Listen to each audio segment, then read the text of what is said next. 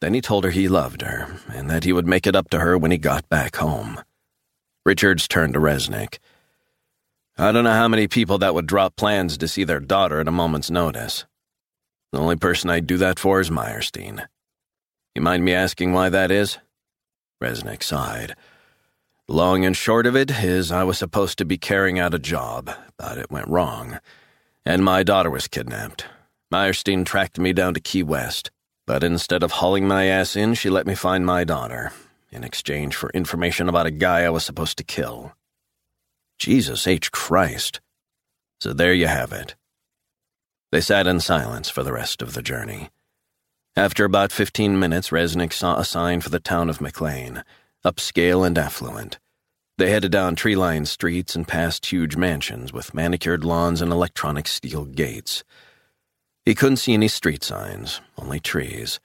And in the distance, men in black standing guard outside a six story concrete building. The car stopped at a set of hydraulic steel barriers. The window wound down.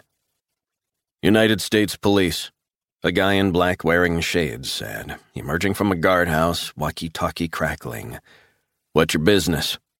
The driver had his FBI lanyard scanned. We good?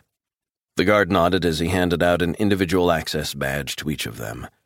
We were expecting you. Remember, you must wear these at all times. Reznick and the feds all clipped on their badges. Then the guard handed over a pale blue card to the driver. This is to enter the facility gate.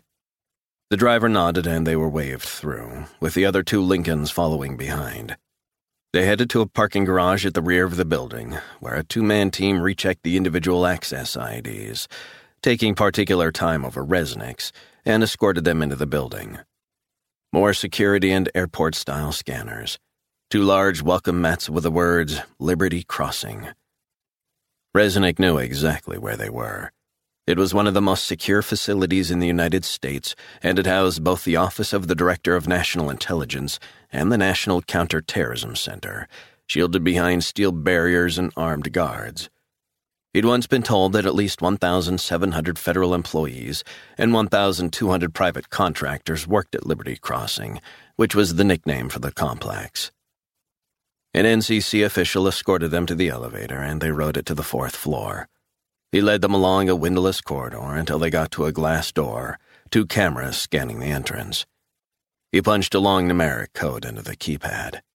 The doors clicked open and he ushered Reznick inside. Take a seat, Mr. Reznick, the official said. Reznick did as he was told and he was left alone.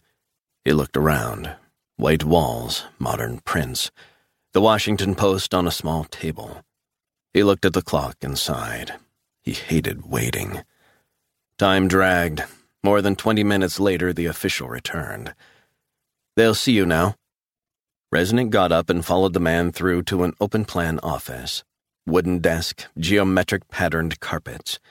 Then it was down a long corridor to a conference room with plasma screens on the walls. Gathered around a large oak table were six men and one woman. Meyerstein looked up, as did her right hand man, Roy Stamper, who Reznick already knew. Meyerstein stood and shook his hand. Glad you agreed to join us, she said. Reznick was introduced to those around the table, all members of the intelligence community with high level security clearance, including the head of the FBI hostage rescue team and a special advisor to the Department of Homeland Security. He shook their hands. He knew all about strategic analysts and rated their skills highly.